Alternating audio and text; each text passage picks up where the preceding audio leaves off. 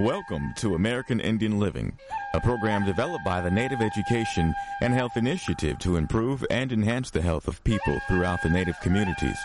American Indian Living is hosted by Doctor David DeRose, a board-certified specialist in both internal medicine and preventive medicine. Doctor DeRose has a wide range of experience with Native health issues, and he's ready today to help you learn more about your health. Here's Doctor DeRose. Welcome to American Indian Living. I'm Doctor David DeRose. We're continuing a series of programs that we are recording in Houston, Texas. It is the convention center here, and the occasion is the A S I International Meetings in twenty seventeen. We've been talking with people who are doing work throughout the world, some of them working in the heart of Indian country, others doing things that are of interest to those in the heart of North America in Indian country. Across from me is someone with an amazing background, Doctor Michael Hasel. Michael, it's great to have you with us. It's great to be with you. You actually have a doctorate degree in archaeology. Am I understanding that correctly? That's right. And you did that training in the heart of Indian country right in Arizona. That's right, at the University of Arizona in Tucson. So I was working in the anthropology department there, and most of my colleagues in anthro were studying the Navajo, the Hopi, the Anasazi, various groups in that area, and I was kind of the oddball out because I was focusing on the ancient Near East and the Middle East. So you have this very interesting cross-cultural background. You are very familiar with Native American archaeology, especially based on your collegial associations and your training. Sure. But you have really focused your life work on studying the archaeology of the Middle East. That's right. That's right. And Egypt. You know, what I find so fascinating about all of this is really there are some amazing parallels when we look archaeologically uh, throughout the world. And one of those interesting parallels has to do with dietary connections. Mm-hmm. Let me share with you from my uh, my perspective, Michael, not being an archaeologist but being interested in the field. As we look at Native American culture, First Nation researchers have looked at how Native Americans ate before European contact. And, of course, so many tribes, hundreds of tribes, even, you know, just federally recognized tribes, but many others, you can't generalize. But one thing that is consistent across many tribes was a strong emphasis on agriculture, mm-hmm. more of a plant-based diet. We talk throughout Indian country about the three sisters, corn and beans and squash. So these plant products being held in high esteem. Then we have Europeans come onto this continent, and uh, for many of us today, even in Indian country, they brought a, a better way of eating, meat and uh, a very rich diet. Similar story played out in the Middle East, didn't it, where there was kind of these two cultural patterns that go Absolutely. back many years? Absolutely. T- tell us a little bit about that from an archaeologist's perspective. Well, of course, they were a very agriculture. If we if we study the early uh, ancient Near Eastern history, there was a, a whole agriculture movement, and and then, of course, as societies became more sophisticated, particularly in Egypt and other places, uh, they also moved, especially the upper echelons of society, the elite, the royal families and so forth, and those in the priestly families, they, they began to eat also a very highly rich diet that consisted of meats and mm-hmm. that kind of diet. And you see a change taking place also as we study forensically the mummies, for instance, mm-hmm. in ancient Egypt. You see a difference between the lower classes and the upper classes. And the fact is that the upper classes, they have the same diseases that we are still suffering from today in our world, in our Western culture, particularly in the kinds of diets that we have. One fascinating disease process in Indian country that has drawn the attention of researchers for decades is diabetes. Mm-hmm. Native American history, anthropology indicates that there was no diabetes in Indian country prior to European contact. There's some amazing insights about diabetes, aren't there, that come to us from the Middle East? That's right. There is. There is. And and researchers most, it, just in the last decade or two, have really focused a lot more on using the most sophisticated scanning technologies in the medical mm. community, C T scans, mm. M R Is, to study ancient mummies to see what kind of diseases they had, what kind of things uh, caused death in, at that time. And what is fascinating in some of these international studies, I'm thinking about a study, for instance, that was published in a recent book on obesity, the Handbook of Obesity and Epidemiology. There's an article there that focuses on the studies of the skin folds of royal mummies. That's suggesting uh. that some were very, very obese uh-huh. and that they suffered with the same kinds of diseases, diabetes in particular. Mm-hmm. Most recently, there was a, the discovery and identification based on D N A analysis of a mummy that had been known for quite some time, and that was the mummy of Hatshepsut, one of the first and only female pharaohs of Egypt. Mm. She was in the eighteenth dynasty, a very, very important. This is the same dynasty of King Tut. Okay. Uh, at the end of that dynasty. She was at the beginning. She was very influential in Egypt in terms of the architecture and everything. But we know now today, based on the studies of her mummy, that she was obese and that mm. she's, she had diabetes, she uh, had cancer, and wow. that she was suffering from the same kinds of diseases that are influenced by our diet still today in this time and age that we live in. Now, this is amazing because there have been so many people over the years that have said, you know, if you want to live the good life, you've got to have these rich animal products. And the Egyptian pharaohs, in the case of Hatshepsut, she's ruling as pharaoh, right, even though she's a right, woman. Right. And she's getting the best food, right? Exactly. A- anything she wanted. That's right. That's right. And here she's literally killing herself with caloric excess. That's right. That's right. It is such an amazing parallel with what we've seen in Indian country. And many people, and I think you're aware of this, Michael, throughout Indian country are trying to get back to the indigenous roots, getting back to those plant foods, getting back to agriculture. You're speaking as an archaeologist, and you're saying there is abundant evidence going back thousands and thousands of years Uh, to this fact, this connection between lifestyle and health. That's right. A, a recent study um, just published in uh, a very prestigious medical journal studying fifty-two different mummies has shown again that the types of diseases uh, that we have were endemic during that time period, especially mm-hmm. among the elite. And so tying this even back to the Bible in the book of Exodus where we read very clearly that there's a promise given to Israel that if, when they leave Egypt, that if you diligently heed the voice of the Lord your God and do what is right in his sight and give your ear to his statutes and commandments and keep all his statutes, I will put none of the diseases on you which I have brought on the Egyptians. So here you have a promise uh, in the context of health and many of the laws that we have in the early passages of the first books of the Bible where you have a very clear indication of Israel's promise that if they go back to the agricultural roots that they came from as well, mm-hmm. that they would experience health and healthful living. This is amazing. I know you've devoted your life to the Middle East, and one of your textbooks has been, well, maybe collectively your library has been ancient manuscripts, right? Right. And uh, as an archaeologist, do we have any insight into the accuracy of ancient manuscripts? You've mentioned the Bible. From an archaeologic standpoint, is the Bible more of a fairy tale where there's not documentation really, you know, historically? Or as you actually do digs, and I know you've done a number of them, do you find evidence that corroborates the biblical account? Well, archaeology in Israel is fairly a new discipline in, in terms of one hundred fifty years or so, okay. and, but it's been amazing to see what we've discovered during that time period. And, you know, if you look at the characters that are mentioned in the Bible, not only kings and emperors, but also uh, common people, scribes, and, and sometimes people that are mentioned in passing in a verse in the Bible. We have been able to locate, through archaeological research, over a hundred different individuals in the Bible that we have been able to say, okay, we now have evidence that these people actually existed. Mm. When we look at the cities of the ancient world uh, that are talked about in the Bible, whether it's in Israel or whether it's in Iraq, modern Iraq, or, or Iran or, or various places, we have now been excavating those cities for mm-hmm. all of these years. And there's dozens and dozens and dozens of cities that we can look to.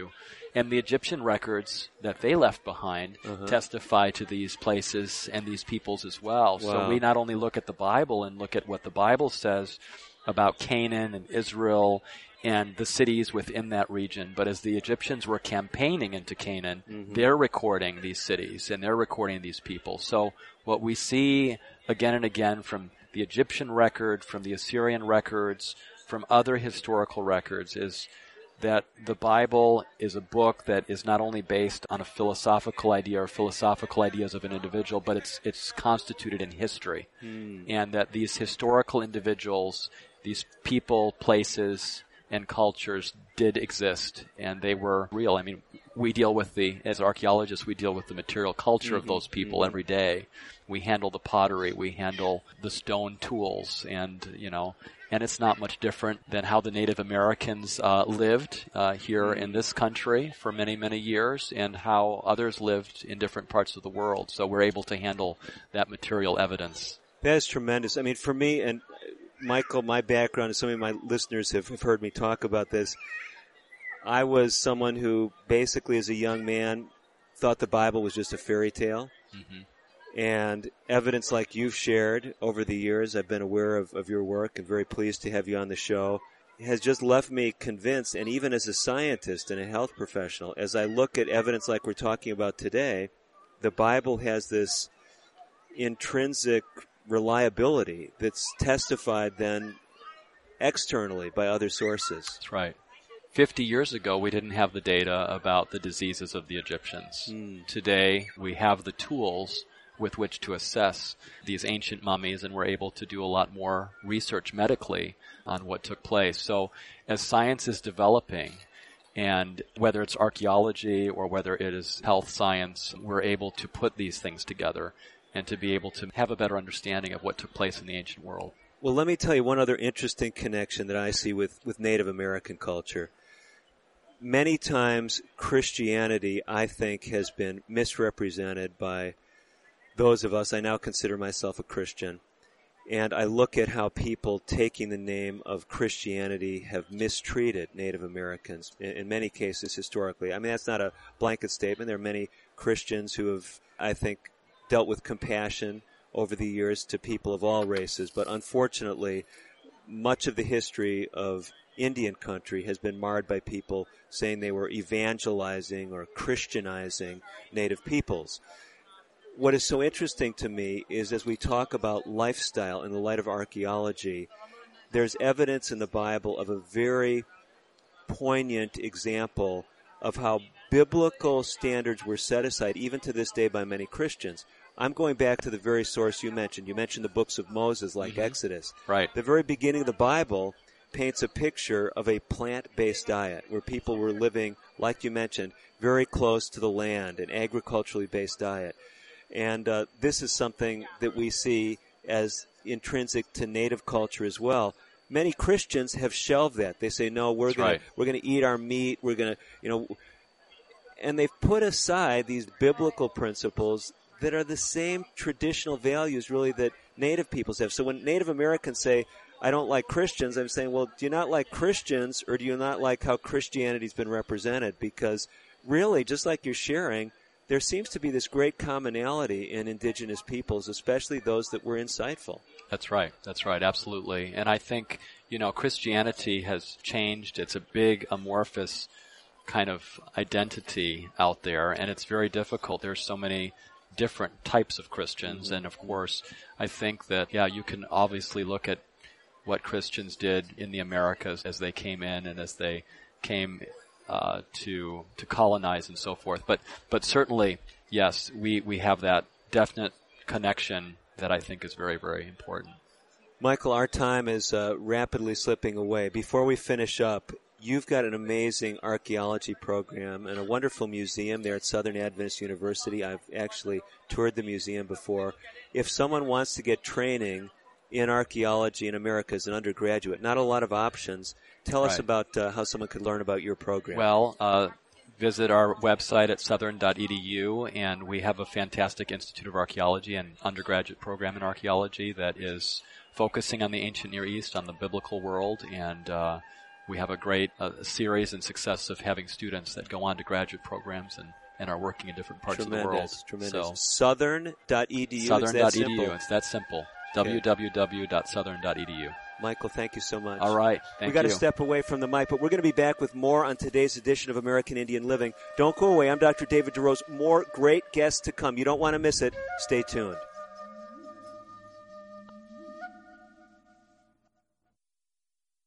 Today's broadcast has been pre-recorded. However, if you have questions about today's show or would like further information, please call one eight hundred seven seven five HOPE. That's one eight hundred seven seven five four six seven three. We'll be right back after this. This is Betty White. I know you don't need one more thing to worry about, but listen. High blood pressure can cause kidney damage, blindness, heart attack, stroke, and you can have high blood pressure even if you feel all right. One in seven adults has it, but it's easy to get your blood pressure checked, and you can treat it if it is too high. So don't worry about it. Don't ignore it. Just see your doctor and check it out. For your free booklet, visit the Will Rogers Institute at W R institute dot org and find us on Facebook and Twitter. Emergency medical unit, respond to one oh two Maple Avenue, possible stroke victim. When stroke occurs, you have sixty minutes to win or lose the race of your life. There are new treatments, but you must get to a hospital fast. If you suddenly feel weakness on one side, have trouble speaking, walking, or seeing, it could be a stroke. Call nine one one. Get to a hospital. Because how you spend the next sixty minutes could determine how you spend the rest of your life. Stroke. Know the signs. Act in time. A message from the National Institute of Neurological Disorders and Stroke. If you receive disability benefits, keeping Social Security informed is key. Keeping us informed minimizes the chance that we learn about something later that could negatively affect your benefits. That's the surprise no one wants because it creates overpayments that you must repay, disrupts payments, and can even jeopardize your entitlement to Social Security benefits. Learn more about reporting responsibilities for people working and receiving disability or S S I benefits by reading our online publications, Working While Disabled, How We Can Help, and How Work Affects Your Benefits at w w w dot social security dot gov slash pubs. Some changes can be reported online at w w w dot social security dot gov. You can also notify us at one eight hundred seven seven two one two one three or contact your local Social Security office. Our goal at Social Security is to pay you the right amount on time every month. With your cooperation to keep us informed of changes, the likelihood of any unpleasant surprises that could derail your benefits will be greatly minimized.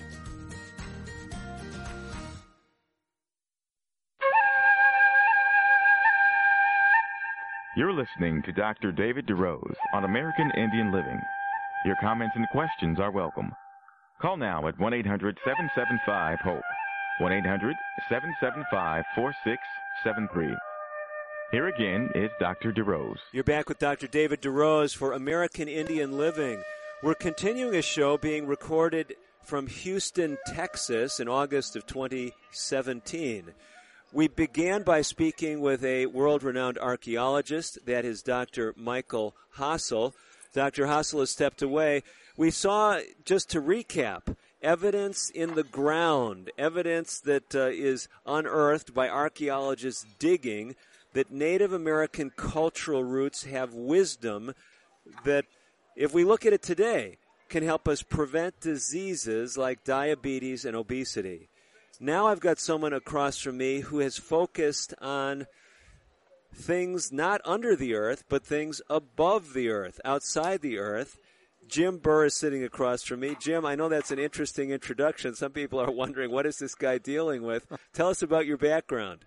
Well, I have been designing telescopes for uh, twenty-five, thirty years, uh, invented some telescopes, uh, uh, invented a binocular telescopes. We have uh, built the two telescopes I designed for NASA, for the Mars Science Lab. I have, right now I got eight employees uh building stuff for telescopes. But I've developed a ministry uh and uh, about the heavens. I've been so, you know, I'm, I'm reading astronomy magazines, and then I'm reading the Bible, and I'm go like, oh, that's interesting. I'm reading astronomy magazines where it says that Arcturus is a runaway star.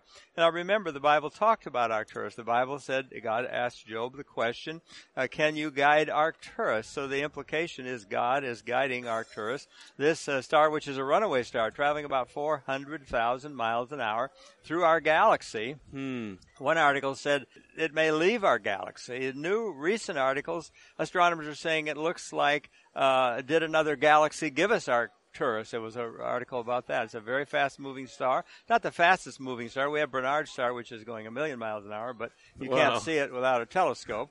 But Arcturus is going through space, through our galaxy, has not yet collided with another galaxy. This is, so basically, I'm fascinated by your work, and I've known of, of you for years, Jim, and we've met in other contexts, because what I hear you saying is you're just giving us some of these quick and yeah. fast uh, insights into astronomy. Here's my application of it. The fascination, the respect that indigenous peoples paid to the heavens, you're seeing evidence that it points to a creator. From a biblical worldview, a Christian worldview, you might say there's evidence in the Bible of this, and we'll talk some more about that evidence. But from a native context, they may not have had access to a Bible. They didn't. But they still saw in the heavens evidence that they were not alone in the universe. And they, they gave special value to what they saw in the heavens. Tell us a little bit more, Jim, with that background, of what evidence for a creator you see, whether it's from a biblical worldview or otherwise, as you look at astronomy. Okay, I'd like to finish up a little bit about Arcturus. Yeah, please, please. Because the Bible says to Job, can you guide Arcturus with its suns? Well, if you Google Arcturus group, you'll discover there are fifty-two other little stars with Arcturus traveling through our galaxy, has not yet collided with another star. Wow. But when I look at our sun, you know, our sun is just kind of an average star. Nothing special about our sun. It's just as many stars bigger, many stars smaller than our sun. It is really big compared to our Earth. We could put one million Earths would fit inside of our sun. Wow. But the amount of power that comes from our sun is beyond anything you can imagine. Hmm. Uh, we just get a little sliver of the sun. We're ninety-three million miles away. The sun is radiating in every direction. We're just getting a little sliver of that uh-huh. heat from the sun. In one second, our sun delivers enough energy to power every motor and light bulb on Earth for a half a million years. Every wow. second of the day, that power. Imagine, there's five hundred thousand years, a million years. There's a million and a half. There's a two million years, just like that. Crank, it seems like a waste. You see all that energy coming out of we there. We can't harness it very well, huh? We're trying to. Lawrence Livermore National Laboratories is working on building a sun on Earth. They've actually built the sun on Earth, but it's really small, about mm. the size of the head of a match. Wow. Just to generate more energy? Is that part of the idea? Well, they're trying to f- solve our energy problems uh-huh. because as this sun is cranking, how is this thing can go for billions of years and just give off all this energy? Where did that power come from, you mm-hmm. see? And uh, it's just so incredible. So naturally, we say, if it's got all that energy from hydrogen, let's build the sun on Earth and solve our energy problems. Mm. Now, we do it with the reactors, the nuclear reactor, but it's very inefficient. And uh, the sun is different than our nuclear reactors. Okay. We split the atom, uh-huh. but on the sun it's fused, and it's seventeen times more power in the fusing of the atoms to form helium than the splitting of the atom. Hmm. And the splitting is dangerous, and it's pollution-free, and it's not very efficient. And so Lawrence Livermore National Laboratory has built the sun no bigger than the head of a match, heating lasers, the temperature of the core of the sun, firing it into, well... To run San Francisco for one year takes twenty-one million boxcars of coal to run San Francisco for one year. If you could do the fusion process that happens on the sun, you could replace twenty-one million boxcars of coal with five hundred gallons of seawater. The heavy hydrogen deuterium in the uh, seawater could run San Francisco. five hundred gallons of seawater. five hundred would replace fifty, twenty-one million boxcars of coal. That is an amazing statistic. So the, the fascination that indigenous peoples had with the sun, and often the great um, reverence they had for the sun, was uh, not misplaced from at least a um, astronomical perspective. You see, if the sun was made out of coal, it would be burned up and gone in five thousand years. The sun the last five thousand years was made out of coal. Mm-hmm. And here we see this miracle. And those other stars, we have one hundred billion in the galaxy. They're all doing the same thing. They're all cranking out all this energy. It seems mm-hmm. like a waste. Where'd, where'd that power come from? It only has to come from God. It can't come from anybody else, anywhere else. So here's the interesting question, Jim, because we especially speak on this show about health. Many people are telling us that one of the foundations for health is hope. If we don't have hope, if we're hopeless, it undermines our health. Indigenous peoples historically have looked to nature, they've looked to the stars, they've looked to the sun They've seen that they were part of the universe. They've seen a connection. Now, some people who are listening today from a Christian orientation might be a little uncomfortable with that analogy, but I think even from the biblical worldview that you often share archaeological insights from, there is an attempt to help us see practical lessons from astronomy. You mentioned this one about Arcturus. You've mentioned about the sun. Any other things that you find especially striking that remind us that we're not alone in this universe? Well, it was a uh, sign that I saw in a place down in Denver, and uh, it was from the Holocaust. They had pictures of people mm. in the Holocaust. And a sign on the wall says, you can live without comfort, but you can't live without hope. Hmm. I'll tell you a story. Uh, Our neighbor, who is who is a, a geologist and an evolutionist, but believe in God, has made fun of uh, you know kind of God all along for years. Well, I was at a convention in Tucson. He goes to Tucson for the winter, and I emailed him. I said, "We got a telescope convention coming up. If you and your wife would like to come, I'll pay your way so you can see all these telescopes." Oh, nice, so nice. I, there's only one problem: it's yeah. on Church Street, and I know you're an atheist. Uh. And he emailed me back, and he said, Uh, No, I'm an agnostic. And I says, oh, that's good. There's hope for an agnostic. Well, he emailed me back and says, is there hope for the Christian? And mm-hmm. I emailed him back. I says, hey, hope is when you buy a lottery ticket. We have a more sure word of prophecy. Mm. You know, the prophecies that we see of the Bible give us confidence that we can believe in. And so I said, we... I said, I can be as sure of the Bible as I can of my name. So hope is when you buy a lottery ticket. We have a more sure word of prophecy, you see. So uh, you mentioned hope, and, and I think that uh, I've often thought that, that hope is kind of like, well, we hope it is, but we have a more evidence, you see, no, I, prophecy. I, I appreciate your emphasis on that. And, and the other thing, like uh, Doctor Michael Hasel shared with us about archaeology, he was telling us that as you look at biblical statements about archaeology, science is telling us this is real. It's not just fabricated.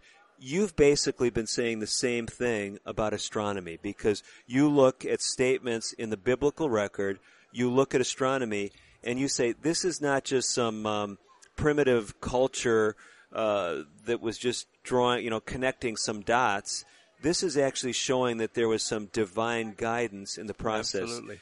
Give us some other examples of things that are mentioned in the Bible about astronomy that have been verified. Okay, well, uh, one I love is uh, Jeremiah thirty-three twenty-two says, the stars, you cannot count the stars like you cannot count the sands of the seashore. Okay. And uh, I point out that it might have been people ready to put Jeremiah in a mental institution. Jeremiah, don't you read the Guinness Book of World Records? Don't you read Scientific America? Jeremiah, our scientists have counted the stars. We know there's about six thousand stars visible to the naked eye. Jeremiah, you're, you're crazy. Hmm. Okay. Today, astronomers are verifying. I've heard it more than once. Astronomers say if you took all the sands on all the beaches of Earth, roughly equivalent to all the stars in the known universe. So Jeremiah, three thousand years ago, had it correct, and today astronomers are verifying that.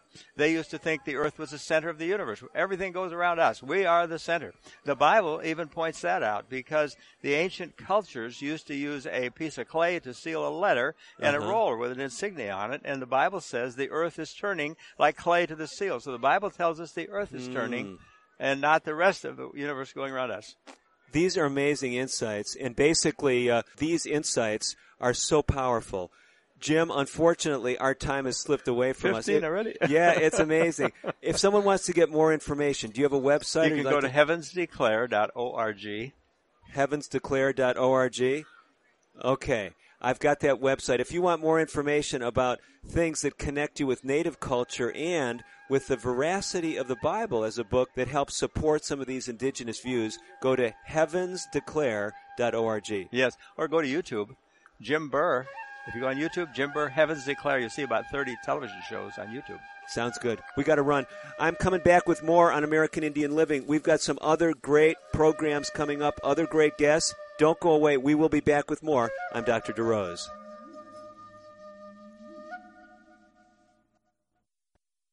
American Indian Living will continue in a moment. If you have questions or comments about today's pre-recorded broadcast, please call one eight hundred seven seven five HOPE. That's one eight hundred seven seven five four six seven three. So, you want to be a hero. Here are some ways to get the job. Hunt down that killer shark. Or run into a burning house to save a kitten. Luckily, there's an easier way to become a hero. Call nine one one if you see someone experiencing the symptoms of stroke, sudden weakness on one side, or trouble speaking, walking, or seeing.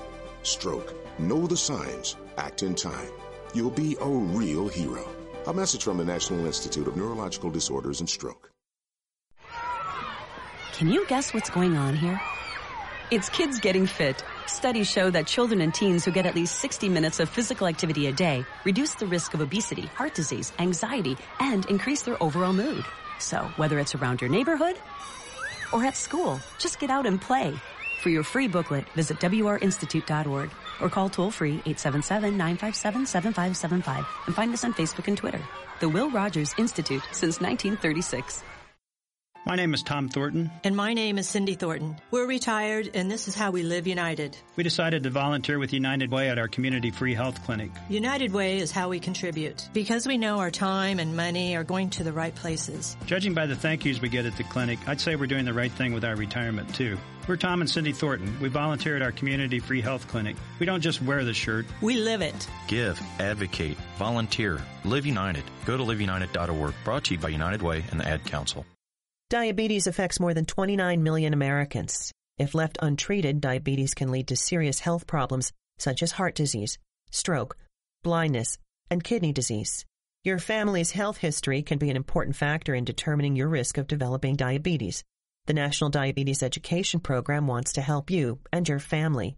Do all you can to prevent or delay the onset of type two diabetes. Visit your diabetes info dot org to learn more.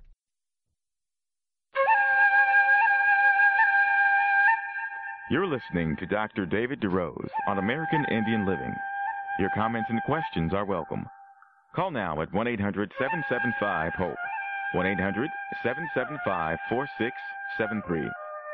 Here again is Doctor DeRose. You're back for the second half of today's edition of American Indian Living. We're recording in the Convention Center in Houston, Texas. We've been uh, featuring some amazing guests, a variety of guests on this show. We began with Doctor Michael Hasel, speaking about how archaeology actually shows evidence of practical health practices that indigenous peoples have embraced for years. Then we had Jim Burr, a telescope manufacturer, who basically was telling us that indigenous peoples, with their fascination for the heavens, actually we're, uh, we're seeing evidence of a creator, evidence of a creator that's also testified in the biblical record. Now we're going to change gears, may seem completely, but we're going to be looking at something else that connects us with indigenous wisdom, and that is natural remedies. Across from me right now is Danny Kwon. Danny, it's so great to have you with me on American Indian Living. Glad to be here, David. Now, Danny, you have uh, an amazing background, too. You're talking about health. You're working with uh, health products, but uh, you actually have background, if I'm not mistaken, as a lawyer. Is that correct? Yes, that's correct. Yes. Now, how did a lawyer get involved with a, a strong interest in health and natural remedies? Well, you know, um, Yeah, I've always been um, interested in health, and um, when I was practicing law in the late nineties, I felt compelled to take a change in direction. I started working in nonprofit work and uh-huh. um, ministry-type work, and it's been since two thousand I've been doing nonprofit work, and in the course of that, just been exposed to um, a lot of uh, different health issues Um, that are prevalent in the world. And with the nonprofits that I've been associated with, we've been really instrumental in doing things like free clinics all around America and creating health media. Mm, mm-hmm. Yes. So we uh, we do we do want to talk at some point about some of that work, but I know you're generating a lot of interest in this convention center because your booth is just a couple away from where we're recording American Indian Living. And I, I have actually seen lines Uh, coming all the way over to my booth, and people are lined up, and they're telling me, I, I've actually gotten some reports, I haven't verified it, but they tell me that they're getting charcoal ice cream from you. Is this a rumor or is this true? This is true. So what we have um, is a new product that's about to be launched. It's a charcoal patch. It's a hydrogel patch that you put on your skin that's infused with charcoal. And so you have the power of activated charcoal working on your on the surface of your body. Um, and so as a conversation starter, we have a, a soft serve ice cream machine, and we are infusing it with activated charcoal, so it looks black, but you can't taste the charcoal. You can only taste the delicious ice cream, and but you're also getting a, a healthy dose of activated charcoal. Now, let me, uh, you know, someone said they were asking about the health benefits of this, and I said, well, charcoal does, we do know medically has some constipating properties. I said, well, maybe they're putting charcoal in with the dairy ice cream in case someone has lactose intolerance. Is is, is no, that no, the case? No, we're actually using um, vegan ice cream. I so see, it's, so it's like it's a, a soy ice cream but we're, or something? We're, we're hoping, um, it's just a joke, but we're hoping it would uh, absorb the sugar and get it out of your system. I see. I, I, it would no, be a joke. No, it doesn't absorb sugar. No. Okay, so, but you know, there's yeah. a very interesting point, and we're talking about a natural remedy. We're talking about charcoal. I've been interested in this, too, for years, and that's why I was so interested in seeing what you're doing. Uh, by the way, you do have a great marketing method there, and uh, I don't know that I'll yeah I don't know that I'll try a, a charcoal ice cream to attract people over to American Indian Living. But the interesting thing is we use charcoal in the yes. emergency rooms today. When someone takes a drug overdose, activated charcoal is something that binds large molecules, so it won't bind to magnesium or sugar or something like that. But right. a large chemical like a drug, That's right. charcoal is going to bind up. You've made these patches, though, these charcoal patches. Right. What is the idea behind this? So, yes, as you mentioned, a lot of people are aware of ingesting charcoal, mm-hmm. and it's a great, it's used for poison control, as you know. Charcoal is also used as a, in water filtration. Right, and right, in, exactly. in many other industries, whenever they need to filter things, because charcoal adsorbs, not absorb with a B, but adsorb with a D. And it's a chemical process in which it attracts chemically element molecules to itself. And mm-hmm. a charcoal molecule particle has so many pores. That's why they call it activated charcoal. It's It's been a, pro- a process makes it have more pores. Okay. It attracts and binds toxins to itself. And so that's why it works great for poison control. Mm-hmm. Uh, in the late seventeen hundreds, a chemist by the name of Bertrand drank ten times the, the lethal dose of strychnine, but then he chased it with a glass full of charcoal water and suffered no ill effects. And that's when science really started taking notice that charcoal was extremely powerful, even in small doses. Externally, um, it's not used hardly at all um, mm-hmm. in, in, in medical community. Even internally, it wasn't until the sixties and seventies and really the eighties that it actually started being used in the emergency rooms. Up okay. until that point, charcoal was not really accepted. But it's a thousands-of-year-old remedy, uh-huh. and it's been used by American Indians. We have uh, evidence of it used for uh, upset stomach, mm-hmm. um, and even for external healing, for infections on the body. So we're what we've developed is a charcoal poultice, something that you would use on the surface of your body to relieve pain um, and get rid of infection and skin disorders, things like that. Now, a tribal elder may hear the term poultice, and they say, we know what that is. A grandmother may say, oh, yes, we, we made poultices in, in our day, too. But this term poultice, I don't know that it really connects with a modern generation. What is a poultice? A poultice is any type of mass of substances, biological substances that you put together and used for medical healing on the surface of the skin. So the, there's herbal poultices. There's all kinds of poultices that people make. But what we are particularly uh, focused on is a charcoal poultice. So it's primarily charcoal and water. You can, anyone can make a charcoal poultice by getting activated charcoal. You can buy one at any, so a bottle of powder at any Walmart. Okay. You just get the activated charcoal, you mix it with water, and you have a charcoal poultice. Now, char- activated charcoal is very messy and hard to work with.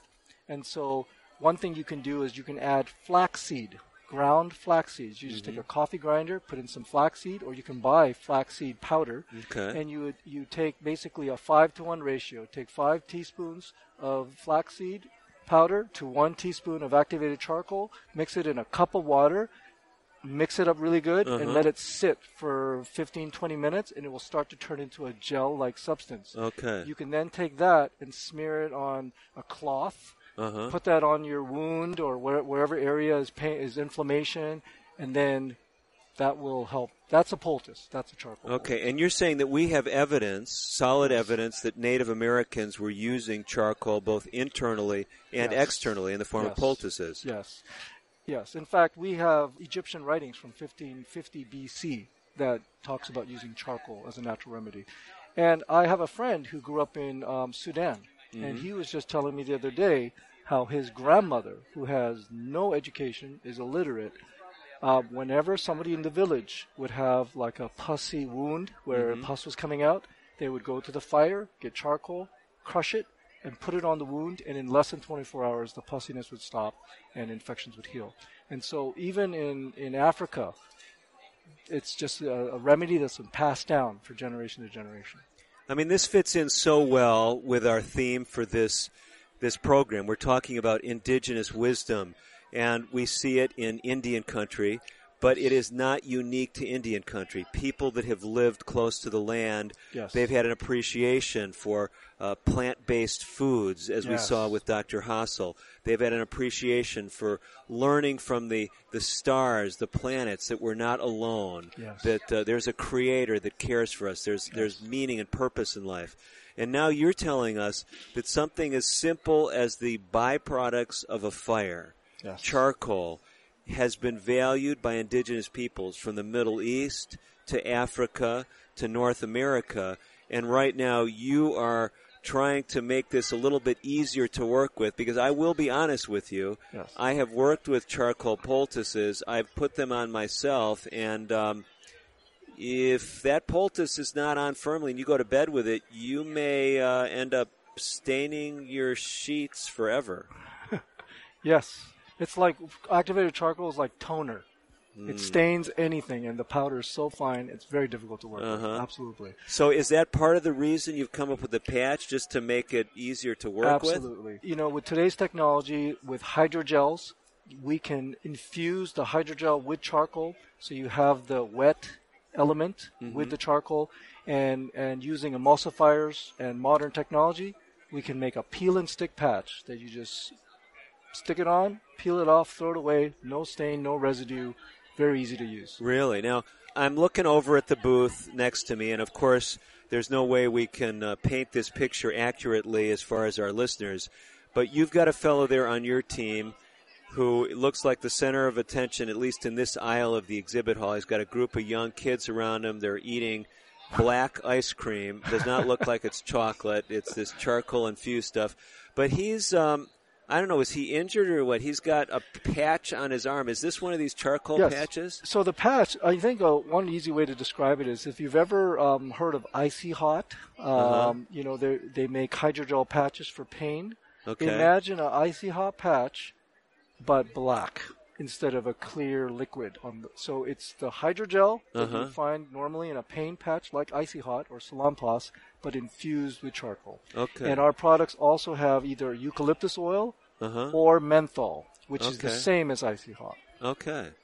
So basically, you've been uh, testing these patches out there. Are they commercially yes. available or, or they not They will yet? be soon on okay. Amazon um, in about a month. We are, are soft launching it right now. We've got prototypes, and we're introducing it at um, at conventions like this. Uh-huh. But it will soon be available on Amazon and in other online sources, and hopefully in stores near you. Now, I'm actually looking at the packaging.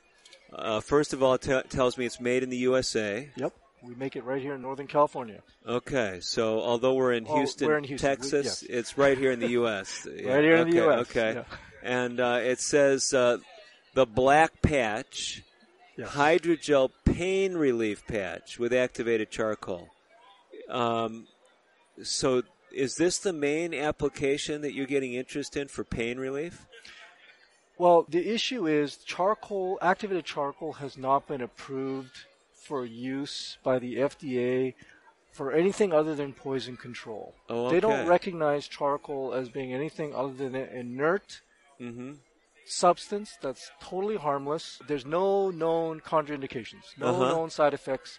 No one's ever had side effects. So they have listed charcoal as a completely inert, harmless substance. But other than for poison control, they have not deemed it uh, useful for any other medical condition.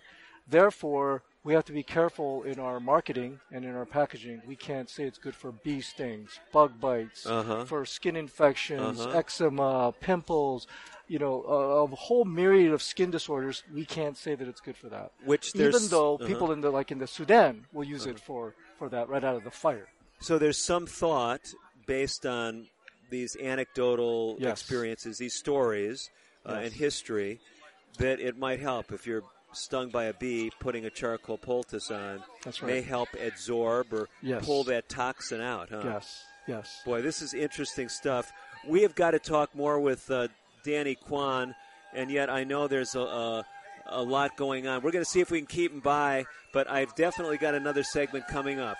It'll be a mystery to me and to you whether Danny's back with me in two minutes when we come back for our final segment. But stay tuned. We've got another great segment coming up, I promise you. I'm Doctor DeRose. We will be right back. Don't go away.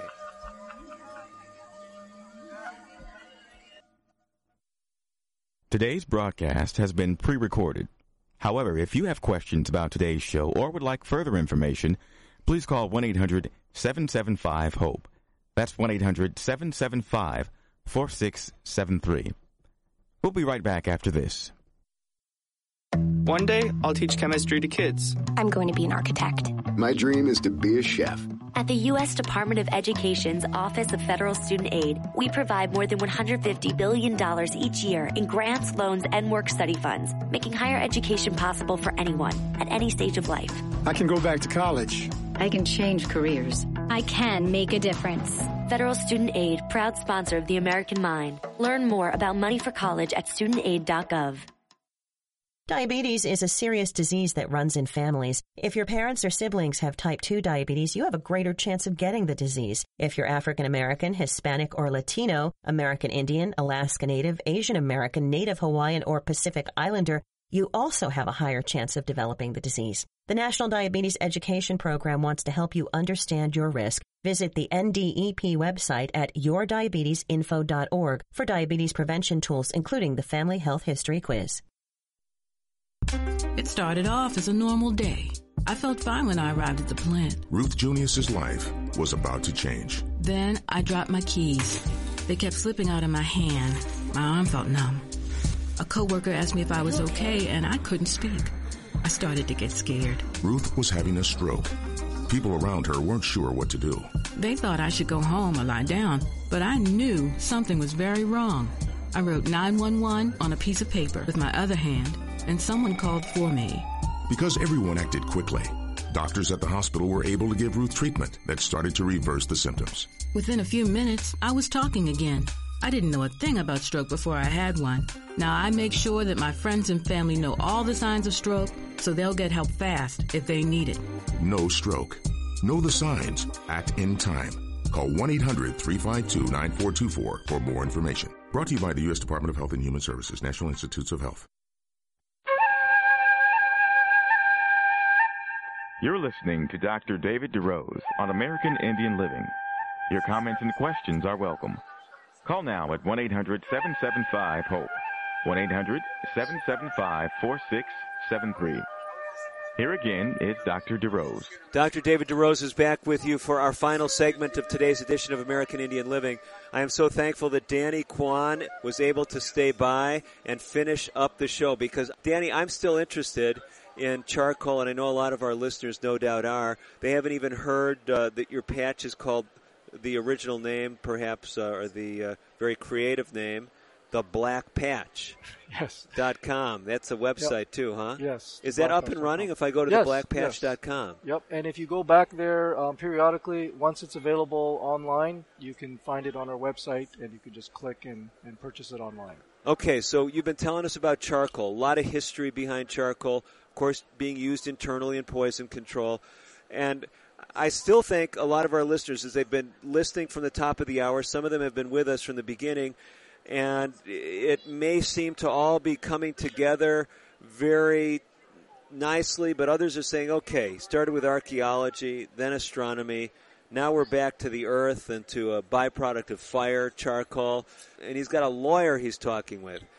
Somehow there's something that's just missing. You shared with us a little bit about why you got interested and why you developed this product, But I think my listeners are interested perhaps in learning a little bit more. There's got to be something else going on behind the scenes. Is that true or not? Yes, there there absolutely is. Um, we are, you know, the big thing about um, what's been happening with me in the last seventeen years as I left the legal profession was to make the world a better place. Okay. Uh, working in nonprofit uh, work, we can do that. You know, you can make a difference. And I felt my energy was better suited to do that. Mm-hmm. And we've done great. I work with two different organizations. One of them, Amen, Adventist Medical Evangelism Network.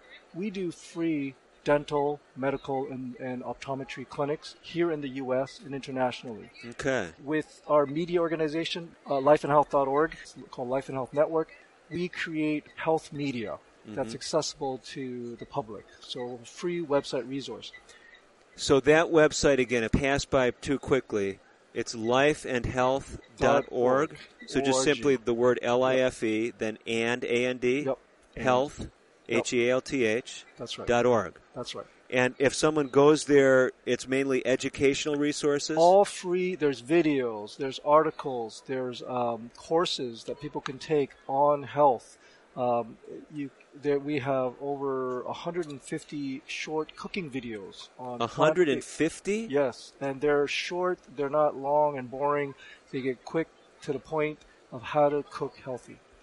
Now, I think over the years you may have even snuck me on a few of those segments. Yes. You still have and those if online? To, if you want to see Doctor DeRose, you can come to life and health dot org and you can see Doctor DeRose. You did some of our Ask the Doctor segments. So we have a bunch of videos where there's common questions that people are asking, emailing us about. And we've had doctors like yourself and other doctors come and answer those questions. And you can watch those videos at life and health dot org.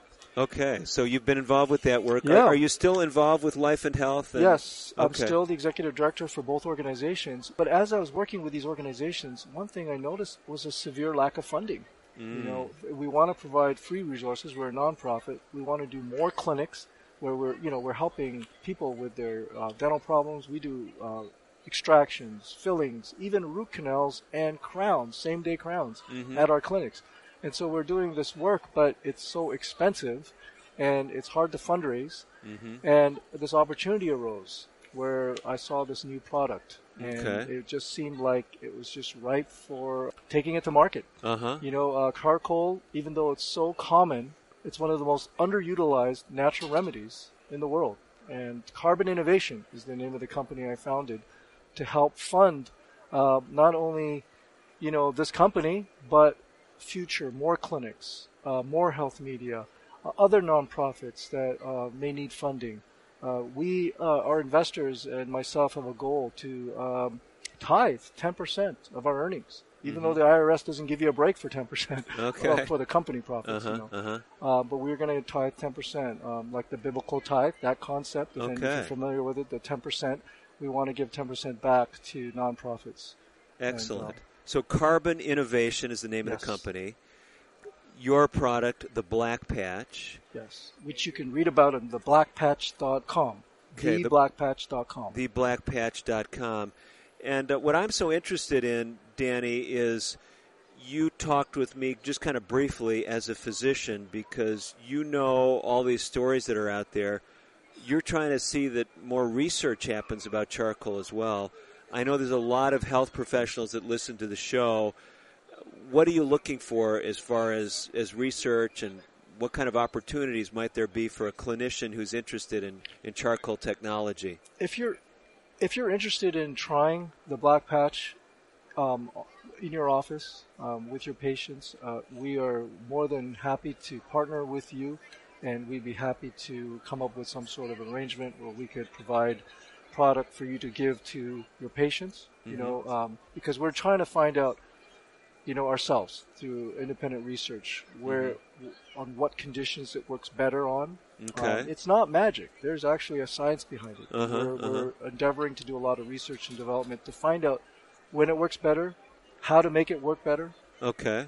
And, and to improve the product. Very good. So you're open to research ideas. Absolutely. And Absolutely. Is the way someone contacts you through the website?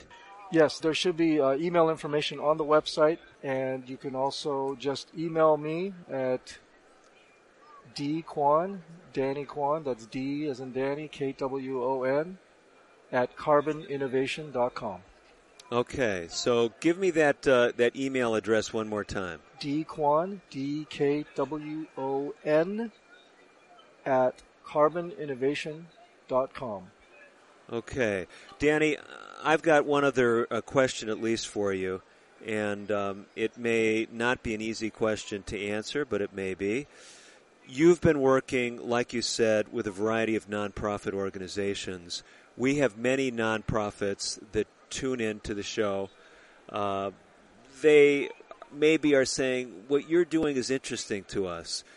We would love to have another revenue stream, and maybe a tribe that's saying, you know, we're looking for new things to invest in. Uh, I know you're not probably at this point, because you're a startup, looking for more funding necessarily, but are you willing to share some of your expertise from the nonprofit world and doing free clinics, things like this? Are you Absolutely. A resource? Absolutely. We, you know, if you would like to have a free medical, dental, optometry clinic in your tribe, in your area, uh, along with health resources that you can use, we're a nonprofit. We're here to provide those resources. Give us a call, con- get in contact with me, and we'll do everything we can to get into your area. Either giving you resources, doing a clinic, or both. Now, that D for Danny, Kwon, K W O N, at, at carboninnovation, one word, dot com. So that's the best point of contact? Yes. Okay. And it's Carbon Innovation singular. Yes, right. That's right.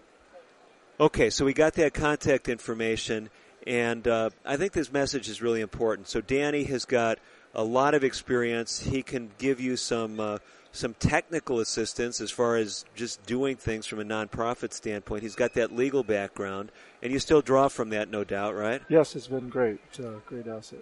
And then uh, you're actually helping right now put together clinics. Uh, last uh, practical question that's an extension of the one that I may have told you as a last question, and that is, what do these clinics look like?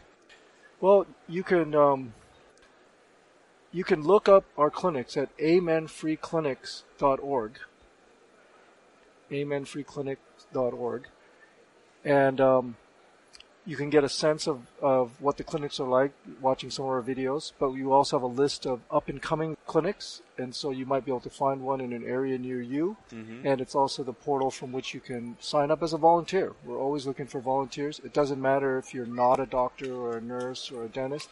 We can use, in fact, we use, need more non-medical volunteers than medical volunteers to pull off a clinic. Do you really? So what a clinic typically looks like is we'll um, have like a convention center or a big exhibit hall or a mm-hmm. gymnasium or a large hall in a church, mm-hmm. and we will set up dental operatories. So we'll set up anywhere from ten to forty, our largest clinic had sixty operatories, where each operatory is capable of of performing all kinds of dental functions. Wow, wow! And so dentistry is one of the big services. And optometry as well. And we'll do provide free frames, free exam. Wow. Free so give us the website again that describes these. Uh, amen free clinic dot org.